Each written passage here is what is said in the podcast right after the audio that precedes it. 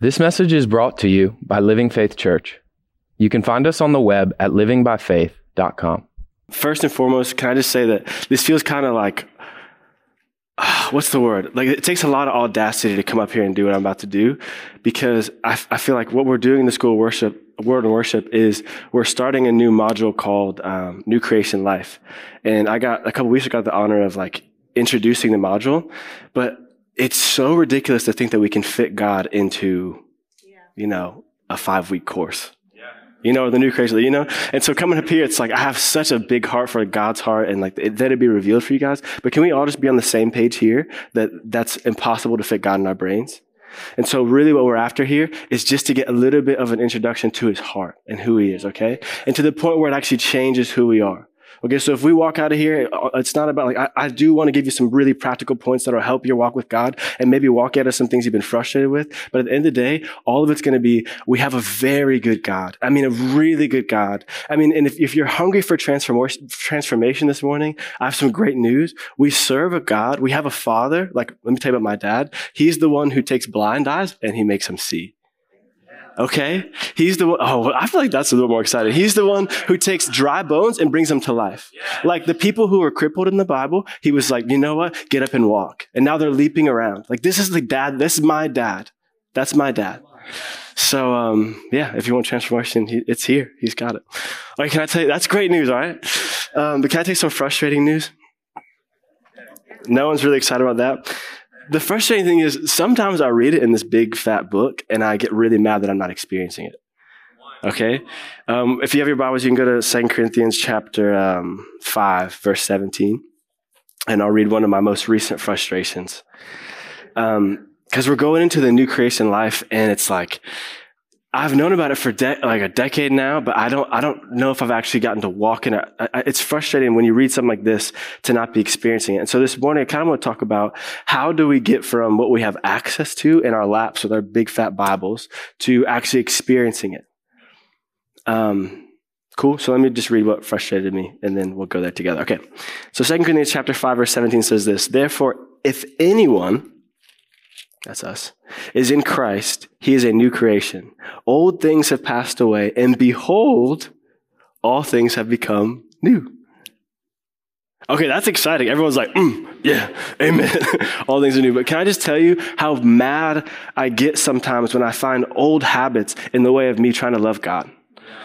Or, or I'm hungry for new things, but it feels like old things are holding back. It's so frustrating to read this in this book and say, behold, all things are new. And it, doesn't feel like all things are new. I'm not experiencing all things becoming new. It's, it's especially like, especially for people in who are like really love God and have like such a pure heart after God, it can be so frustrating because you can't reconcile how that's happening to have access to something but not experience it. Okay, can I tell you a, a, very close person in my heart? I was in a similar situation. Actually, it was me and my son. Uh, for Christmas, I bought him this um, Transformer toy. Do you guys know Transformers? Um, the the coolest one is Optimus Prime, and so I was really excited. To, I went on Amazon. I was like, get in the Optimus Prime. The night before Christmas, I'm so excited for him that I wanted to like just see if it works. So I'm, I'm opening up to see if it works, and I found out he's three and a half. I found out that the age requirement is like seven. Yeah, that's twice his age. So it, so I was like, well, I can figure it out. I'm 28. That's four times seven. So we're good with that. So I'm sitting there. I'm trying to figure it out. 40 minutes later, like 35, 40 minutes later, I'm so mad. I'm telling you, like I'm so mad because I can't get this Mack truck to turn into a robot like is on the pictures and the movies and the TV shows and the theme song. I'm like, this is a transformer. This should be transforming, but it's not. And so I'm sitting there so mad. You can ask Megan. I was so frustrated. I almost broke the toy and threw it away because, because I I knew I had access to this thing, but I wasn't experiencing it. And the thing is, this thing that was meant to be a toy to bring joy is making me so mad. I could fist fight, you know, somebody. But, um, okay, it's funny, but like there are people in this room right now, me included, who are hungry for transformation. And we're just frustrated that we're not seeing it in our lives. Um, so let's talk about that. Okay, cool. Does anyone want to know how? Okay, me too, me too. I think one of the biggest things we can do, that one of the first steps, um, is to let God be God. Okay? It sounds easy. Everyone's like, mm, yeah, let him be. Yeah, amen. You know, I hear you grunting. I believe me. I'm with it. Let God be God. Yeah. But I'll tell you, um, the other morning, a couple weeks ago, I heard the same grunting, but they weren't good amen grunts. They were like frustration grunts. And I knew them because I made them Christmas Eve. I knew, I heard, I heard my son fumbling with that transformer toy in the morning. Liddy woke me up. He's like, ah, ah, ah, and I'm like, what is going on? I said, Bubba, can, can I, can I help? Like, can, can you let me help you? Like, can I be your dad and help? I, I practice this. I can do this. And he was like, no, I want to do it. And so he wasn't actually letting me be his dad. And, and so he didn't actually get to experience what he had access to because he would have let me be dad. So if he lets me be dad, then he gets to experience me as dad four times the age requirement. Super, you know. I figured this thing, six easy steps, but I'm serious. It's funny, but there are some times where we get in these in these situations with God, and, and God is saying, please let me be your dad here. I know how to do this. You know why? I, I, I know how to do this. I can do this thing. Talk about transformation. I'm the one who makes blind eyes see and dead things come to life. And you're stuck with this, you know, traffic on 66 is bothering you. And you're like, and it's like, no, let me be dad. But, but the thing is, if we let him be him, we get to experience God as God. Does that make sense? Okay, let me give you a couple verses that that kind of kind of paint the picture a little bit more. Um, an example of like how we play our role of being kids and letting God be dad would be like um, this verse right here. What's our role in this verse in 2 Corinthians 5.17? It says, you know, for all those who are in, um, in Christ are a new creation. Old things have passed away. Behold, all things are made new, right? So what is our role in that? Behold, right? It's so, it's actually so easy to do, but sometimes I'll say from personal experience, I like to say, behold, and then I was like, I'll also take responsibility for the making all things new. I'll change my habits. I'll change my language. I'll change what I look at. I'll change it how, what time I wake up in the morning. I'll change what I wear. I'll tuck my shirt in to go to church. I'll, I'll change. I'll, you want to do all these things to make all things new. And you know what? I'll even take rid of the, I'll get rid of the old too. I'll stop talking to this. I'll stop. I'll break this. I'll, you know, all that stuff. It's like, no, no, no, no. Your role is behold. The rest is let God be God. Does that make sense? Okay, so if we mix up our roles, then we actually get in the way of God being God. We try and play God's role and, and then we get mad because he's not doing his job. It's like, well, you, you try to do his job. Okay. We won't go there yet. Okay, another verse is, um, behold, another one, Isaiah 43, 19. Everybody loves this verse. He says, behold, I'm doing a new thing, right? What's our role in that? Okay, one of my favorite ones is Matthew 11, verse 28. It says, come to me, those who labor are heavy laden. Remember when Jesus is sitting there saying, You know the yoke verse, give me your yoke, I'll give you my yoke? What is our role in that exchange there? He says, Come to me, okay, and then I will give you a real rest.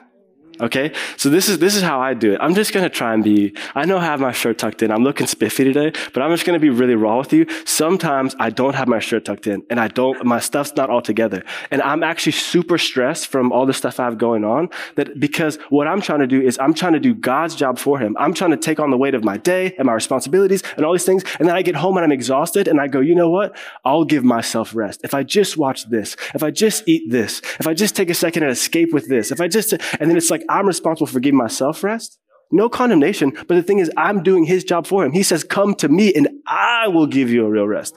Let him give you the real rest. You know, it's, it's, it's, does that make sense? But when we take responsibility for our own rest, then we don't let him give us the real rest. We don't get to experience him as God. Does that make sense? This, uh, yeah. I feel like God wants to ruin some things we've been settling for this morning. Um, but when we avoid, so in that, in that context specifically, when we avoid coming to Him, we actually miss out on experiencing the real rest. When we avoid um, coming to Him, we trade the opportunity to experience this stuff for just having access to it. I know the toy can transform, but I'm not going to go to you, so you don't get to experience it. I know you can give me a re- real rest, but I don't want to come to you right now. Too vulnerable, too messy, too much. So, you know what I'm saying? Does that make sense? Okay, good. So, number one would be let God be God. And play your role, man. If he says come to him, come to him. If he says behold, behold. If he says don't say a word, don't say a word.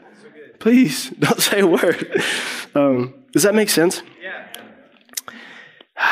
okay, cool.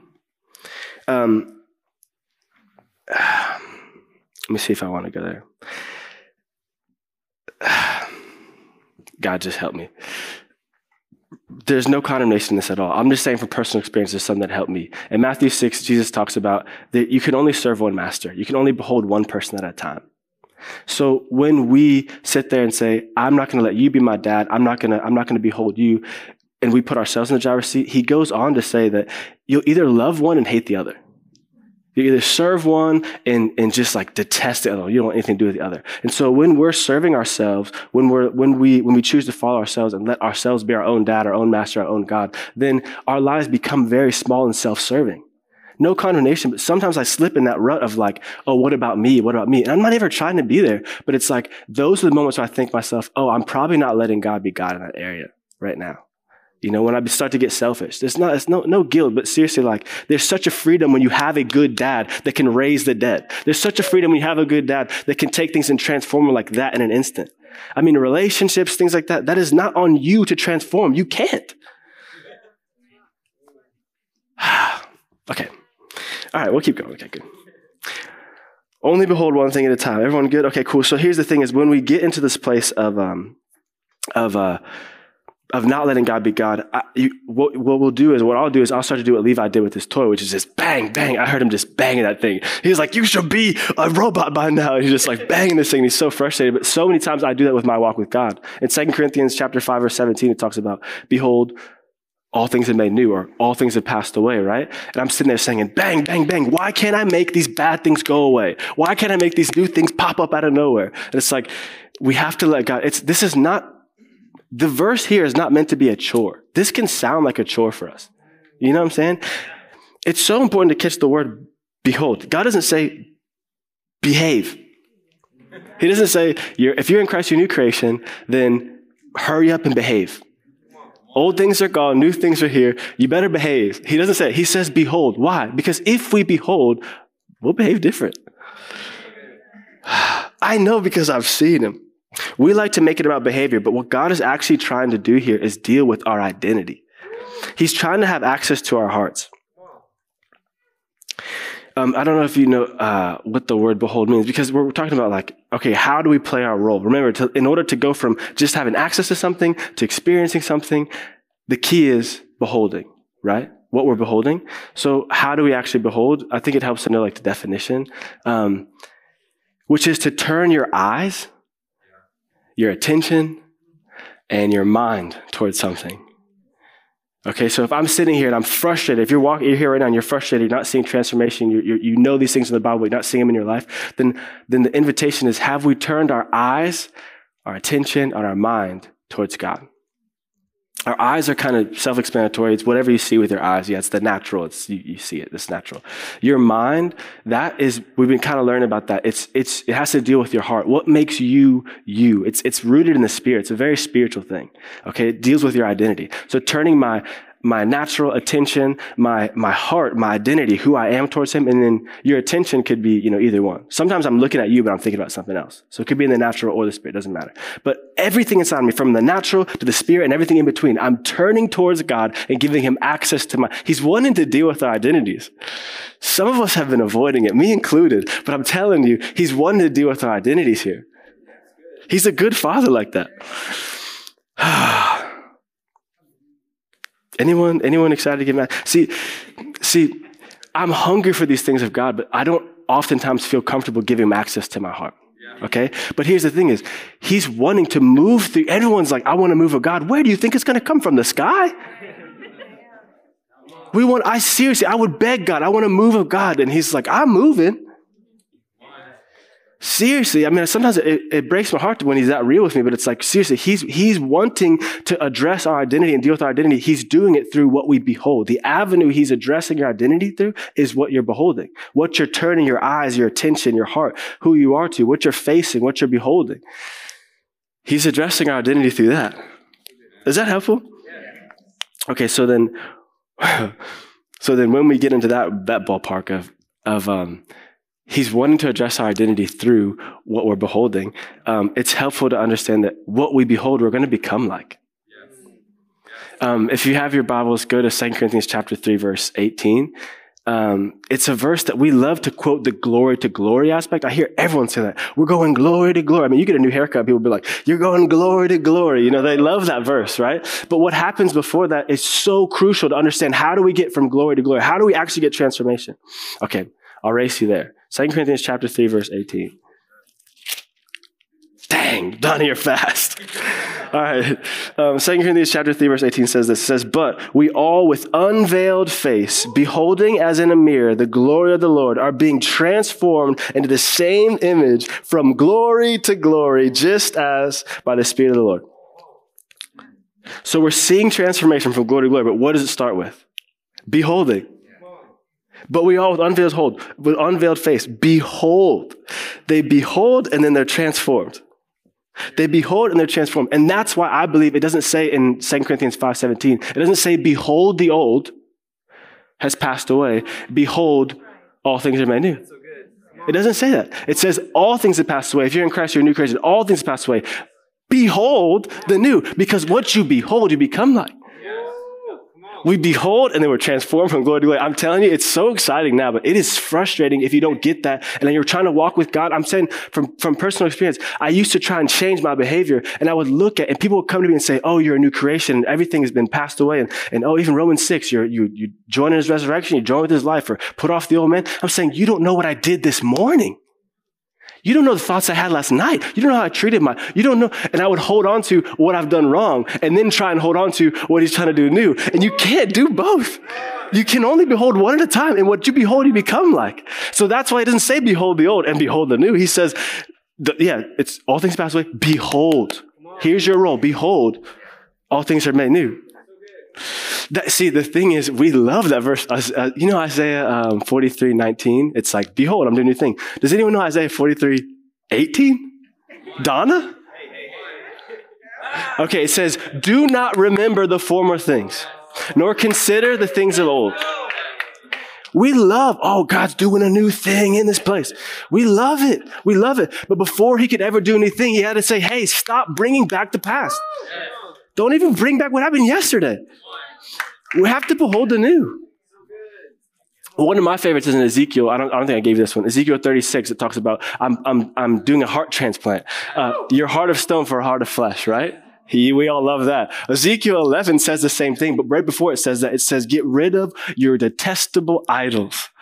Get rid of them. Everything you've been idolizing, get rid of them. And then it says, then I'll return to you. You see, we have to, what we've been beholding and worshiping with everything inside of us, we had to say, nah, I don't want that anymore. And behold him. He's wanting to deal with our identities, and he's going to do it through what we're beholding. okay, so what, it's so important what we're beholding. If you're hungry to have an experience of what we have access to, if you're tired of reading your Bible and get frustrated, you're not seeing it in your life, it's so important to learn how to behold. Because what we behold, we become like, right? The other thing about beholding is this what we behold, we behave like. Oh, my Lord. If anyone's in my family here, I'm so sorry. Okay, here's how I know what you behold, you behave like. So we don't have to sit here and wrestle with our behavior because if you behold something, it'll change your behavior. Okay, remember my three year old son, Levi? Um, okay, so he is the most, the best kid you've ever had in your life. Okay, I've I've heard nothing but great reports. Like when he goes off to my grandpa or his grandparents' house, my mom and dad's house, they come back and they're like, oh, he's so sweet. He says thank you. He's, he's so honoring. He like prays for us. He's so sweet. Okay. He's the best kid. It's, it's an honor to raise him. I've only gotten one bad report. Okay. And it was from my mom who came home and said, she said, you know, it was great. Everything was fine, but he kept smacking my butt and saying, you got a cute butt.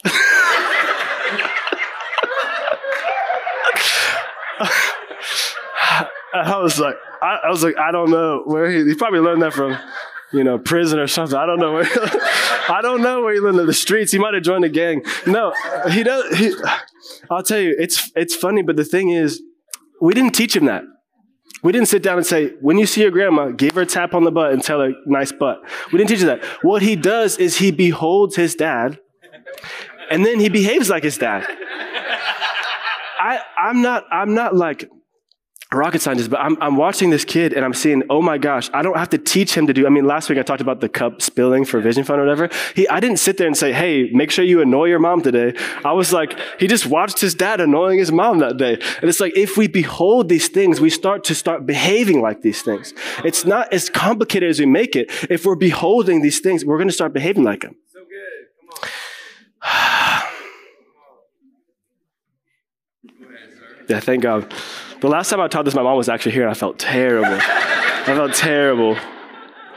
Um, so, so all right. So, but this does this make sense though? Seriously, it, it's funny and it's fun, but I'm seriously. My, the whole heart behind this is that we would be introduced to His heart. Okay, and I think that we complicate it so much that we don't actually get to do anything. We don't have to get to experience it. From experience, man, I'm telling you, I've made it so frustrating. But really, once I found out my role is just to behold Him and I sold out to that and I let him be dad, I saw transformation overnight. Sometimes he'd meet me in my dreams. I'm talking about I would wake up in the morning a different person than when I went to sleep. And if you want access to that, it's, it's going to start with what we're beholding as we go to sleep. Okay, so what would keep us from that? Because you guys seemed really hungry. We talked about having experience versus just access. What would keep us from beholding him? Don't worry, I'll tell you. Um, I wrote it down like this. It's another kind of silly note, but just lock in here, okay? What would keep me from beholding God? Whatever I beholding. If I beholding fear, if I beholding anxiety, if I beholding insecurity, if I beholding pride, if I beholding on for dear life, my idea of what this should have been like this morning. Yes, so good. If I beholding the credit I should have got for that. If we're holding, if we're if we're holding on to that for dear life, then it becomes really hard to behold God. Yes. Do you see what I'm saying? If, this is the worst one. If I behold, if I'm holding on to what I've always known, it can get in the way of what he's trying to introduce us to. There's a new thing. He says, "Behold, I'm doing a new thing." The word "new" here in um, in Second Corinthians chapter five verse seventeen, um, uh, the the new creation. The the word is kainos, um, and what kainos means is it's it's unprecedented. Okay, remember Remember here, okay? We're not, well, I'm not, I'm not trying to be a thesaurus or dictionary. I don't want a good teaching. We have a good God that I'm really trying for us to experience and to fall in love with, okay? So if you hear this and your, your information brain gets all excited, don't, don't worry about it. It's the good stuff, but this is who we are. This is our identity that God's trying to deal with here. So when he says you're a kainos creation, he says you are an unprecedented creation, an uncommon creation, which means that you're out of the ordinary. Um, unprecedented means it's never been known or, or done before. This is the type of creation we are. And I think that when we look at ourselves in that context of beholding who we really are, we're unprecedented, we're uncommon, we're out of the ordinary, we've never been done or seen before. That means that when God is walking us into something that's uncomfortable, that we've never done or seen before, it's par for the course. It's who we are.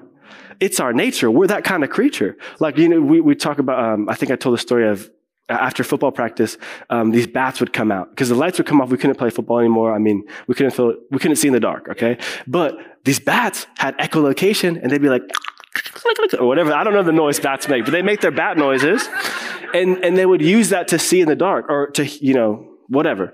So these creatures would come out, and it's so funny because where we could not see, they came in and we'd throw rocks up and they'd swoop down and grab them and stuff. And it's like that is the nature of who they are as a, as a creature. So what, for us, it, that's uncommon. That's unprecedented. How can you catch a small rock that fast in the dark? That's out of the ordinary. I've never seen that before. It's never been done before. Oh, but that's the nature of that creature. So when you talk about us being kainos, we're uncommon. We're out of the ordinary. Never been seen, never been done before. So this is par for the course for us when God is trying to take us into something we've never done before. And I believe he's trying to take us into something.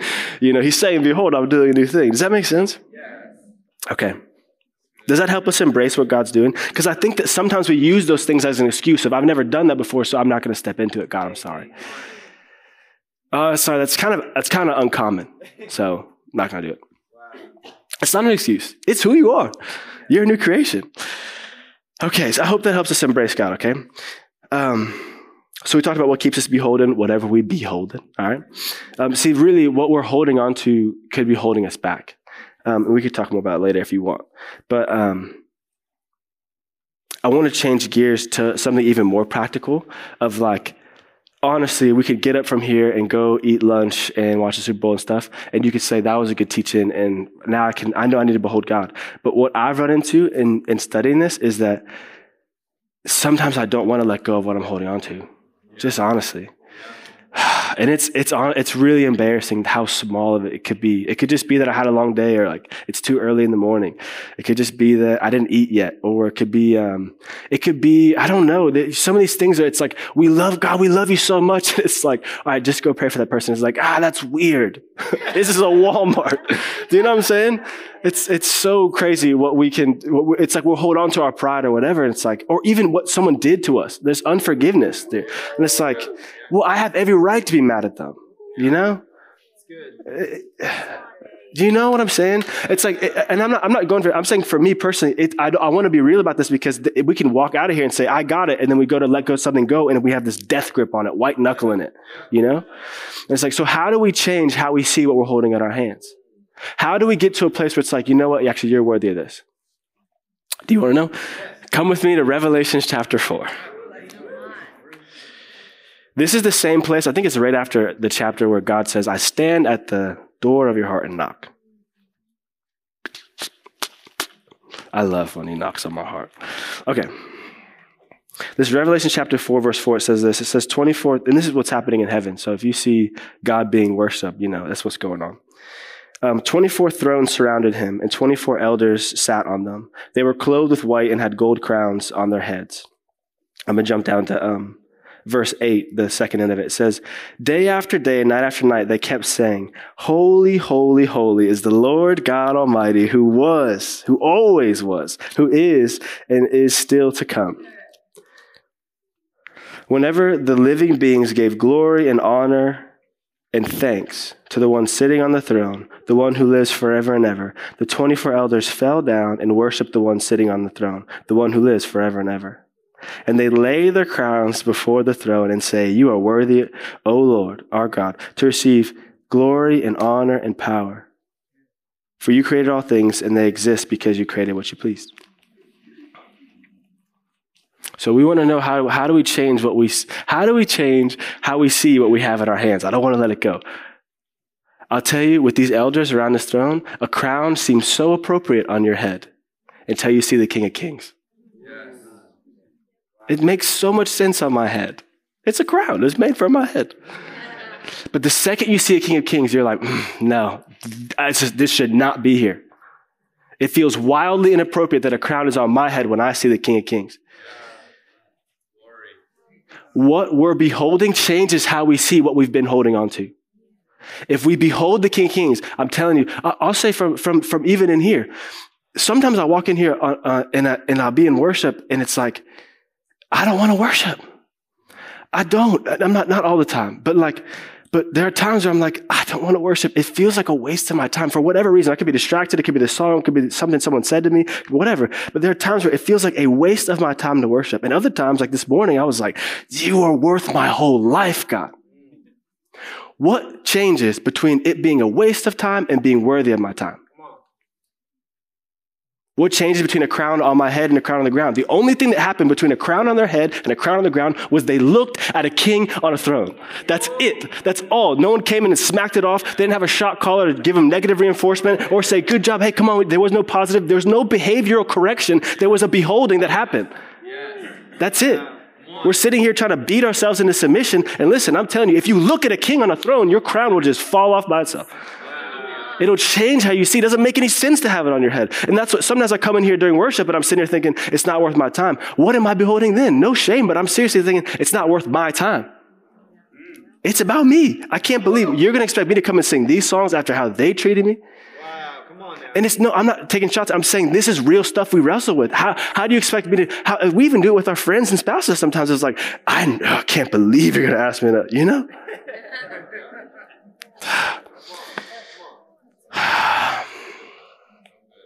Can I just give a quick plug to my spouse too, uh, while I'm there on that subject? You don't know. You don't see her. You don't see her. You don't know. There's like, sorry, I'm not getting mad at you guys. I just want to say I love her so much. There's nobody, like, you don't see her a ton here, but like, who has a wife that will get up in the middle of the night? I'm talking about the middle of the night to pray for you guys. Like she's up 12 in the morning. She's got a little baby. She should be like sleeping. So she, but like she's up and she's pouring her heart out before God for you guys. That's my wife I had. Do you know why she would do something like that? Because you're, she's got her eyes fixed on something that's worth her time. It would be such a waste of time for her if you look at her, her perspective, but she's beholding a king says, Oh, I know how much you love him. Thank you for letting me brag about her. Okay. So what we're beholding will change how we have how we've seen what we've been holding. Does that make sense? It, it, how do we shift from worship being a waste of my time to worth of my time? Is I, it's what I'm beholding. Am, am, I beholding a king? I think. does that make sense? I don't know how much time I have. I can leave if you want me to, but I, I feel like there's there's like there's one there's one more thing I, I think I want to say at least, and that is what we do with what we're holding on to really matters a lot, a lot more than I knew. Um, you know, okay, hold on. What we do with what we're holding on to matters a ton. Yes, because what we behold to become like. And yes, because what we behold, we actually behave like. And yes, because whatever I'm beholding will change how I've seen what I've been holding on to. It's wonderful things that fit like in notes and stuff. But I'm saying for us as a body, what we do with what we're holding on to matters so much.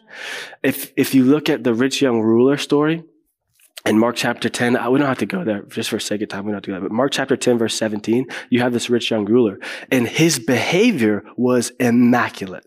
Jesus and him were having a conversation and he says to Jesus, I've done all the commandments since I was a young boy. You know how hard that is? I remember being a young boy and telling God, I'm not going to sin today. I'm going to make it a whole day without sinning.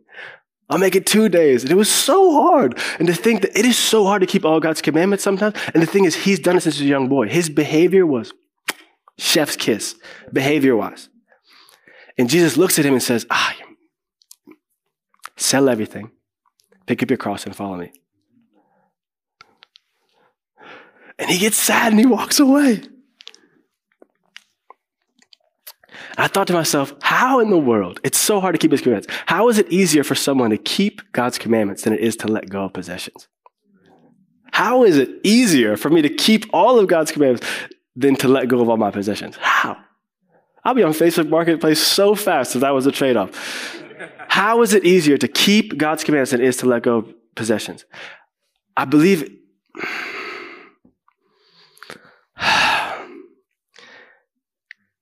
I believe it's easier for me to behave for God than it is to be vulnerable with God.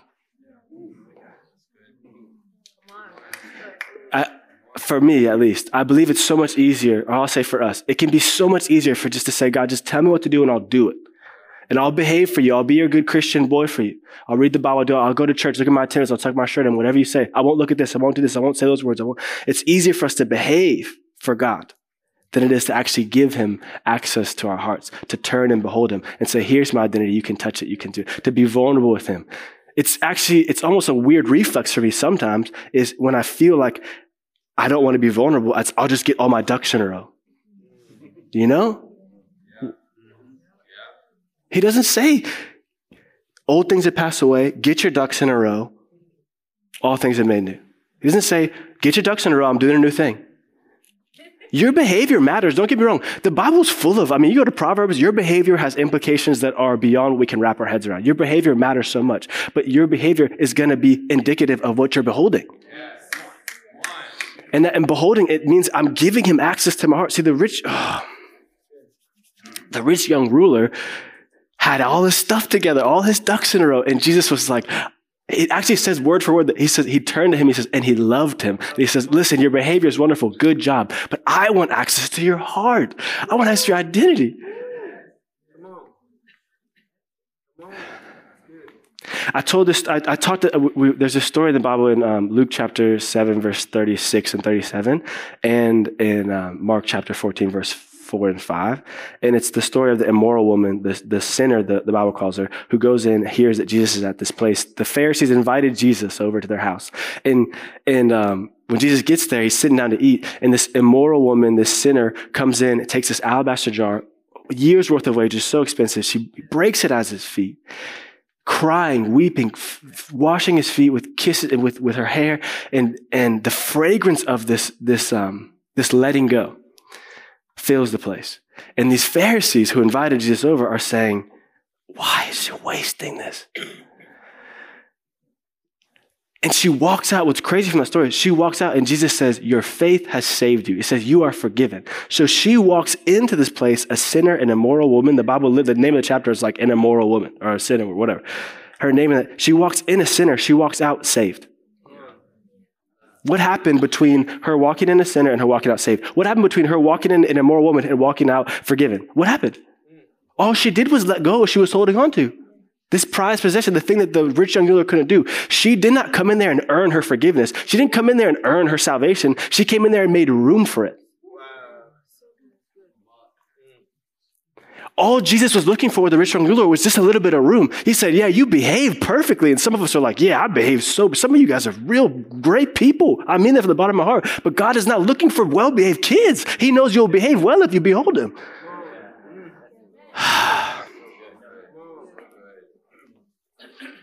I, know this because God, I didn't. I know this because I saw Saul and David in the Bible. They both were given these, these, these things of Saul was told to kill a king and David was told not to kill a king. Both given instructions. One was a man after God's own heart and one wasn't.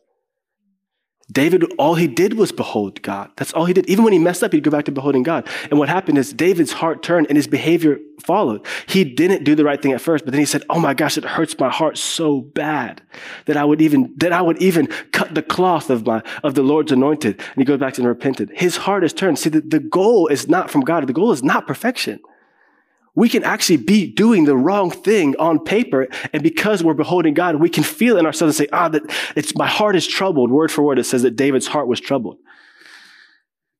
Because of what he's beholding. Oh, this doesn't make sense. The same way those people in heaven are saying, oh, this crown makes sense. Oh, wait a minute. No, this doesn't make sense. Does that make sense?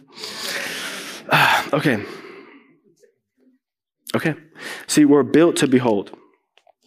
So even though we, we'll go back to the rich young ruler story of like, you know, it's easier to behave for God than it is to get be vulnerable with Him. Absolutely. Absolutely, it's way easier. In fact, I do it sometimes, but I think we have this naive approach to it that thinks that if I'm not being vulnerable with God, then I'm not being vulnerable with anything.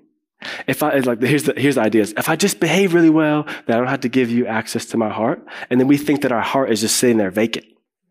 But we're built to behold. So if we're not giving God access to our heart, then we're giving something else. I can tell because he was asked to get rid of his possessions and he got so sad because he couldn't. Because that his possessions took the place of his heart. So we may think, I'm just going to avoid this conversation with God. I'm going to avoid this vulnerability with God and think that we have it all figured out. But something is taking that place in our heart because we're built to behold. so we look at the lady, the immoral woman who got forgiven. It's like all she did was make room for him.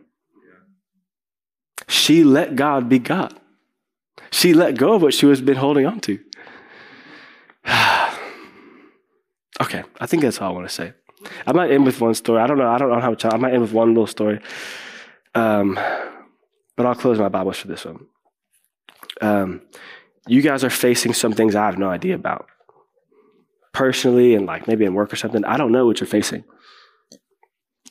But I think a good first step is um, you look at those people in Revelation and they're sitting there giving their crowns to God. What happened before that was they heard these other creatures saying, you know, I'm giving you honor and thanks and glory. And so if you're in a situation where it's like, I, I have trouble letting go of this, if you get around people who are giving honor and thanks and glory to God, it actually, you start to say, oh my gosh, this makes sense in my head. It's easier to let go of. So when I'm in a situation where it's like, I'm having trouble letting go of something, I just start there. Either I start to give him honor and glory and thanks, or I start to sh- get around people who are doing it. Is that, is that helpful tip? Okay, cool. Um, and, and you look at the immoral woman, she came and she dropped on her knees and she, she worshiped Jesus. And I'm saying, I think sometimes that's the first step is like humbling ourselves before God and just saying, God, like, you're worth my attention. And it doesn't, it doesn't, it doesn't look like a, like no one's going to sit there like, like on the, people like, you know, you talk great, you know, you're on the stage, you had your shirt tucked in, you did great, whatever. But this is the stuff that happens in private when no one's looking. Like we love the stories of like Jericho's walls falling, but way before those walls fell in, in chapter five, Joshua fell on his knees. He fell on his face. Walls will fall when we fall. We want this move of God, but it's like we're sitting still. I'm not trying to beat you guys up. I mean, I'm saying me personally. I'm hungry for it. I'm hungry for it, and sometimes I don't know what to do. So I'm just giving you guys something to do when you leave here. Find a place, fall down on your knees. I'm saying, uh, behold him. Play your role. If he says, come to him, come to him. If he says, behold, behold. If he says, if he says, walk around that thing and don't say anything, walk around that thing and don't say anything. If he says, take your shoes off, take your shoes off. Be, this is holy ground. You can't even carry a trace of where you've been into where I'm going. It's such a small role. It's such a small practical thing, but he had to take his shoes off. It's holy ground. And I believe with everything inside of me where God's taking us, we have to take, we have to take our shoes off. We have to fall on our knees. We have, we don't, we cannot take even the trace of where we've been into where he's taking us. I don't know what it looks like for you individually, but let's just pray about it, okay? Jesus, I thank you so much for every individual journey represented in this place. I thank you for every testimony of your goodness. I thank you for every testimony of your faithfulness. I thank you for the heartbreaks. I thank you for the things that people are even avoiding right now as we speak. That you're such a faithful God. You've never walked away from us. And we thank you, God. We thank you, God, for your presence that's never left us that's here now, and we choose to turn our hearts towards you, to turn our eyes towards you and our attention towards you now and behold you, and to let you be God. I thank you that you're doing a new thing in this place. And whatever our role is, if it's just taking our shoes off, it's, if it's just letting go of something, then I thank you for letting us know, and we step into it fully. We do our role and we let you be God. There is a move of the Spirit happening in this house, and we honor it with everything inside of us now. Only you could do it, God. So we fall at your feet and say, have it all the most pre- whatever you need, you can have it all. You're worthy. We give you honor, we give you thanks, we give you praise right now in Jesus' name. And thank you for giving us access to such wonderful things, but I thank you for walking us into actual a lifestyle of experiencing it. In Jesus' name. Amen.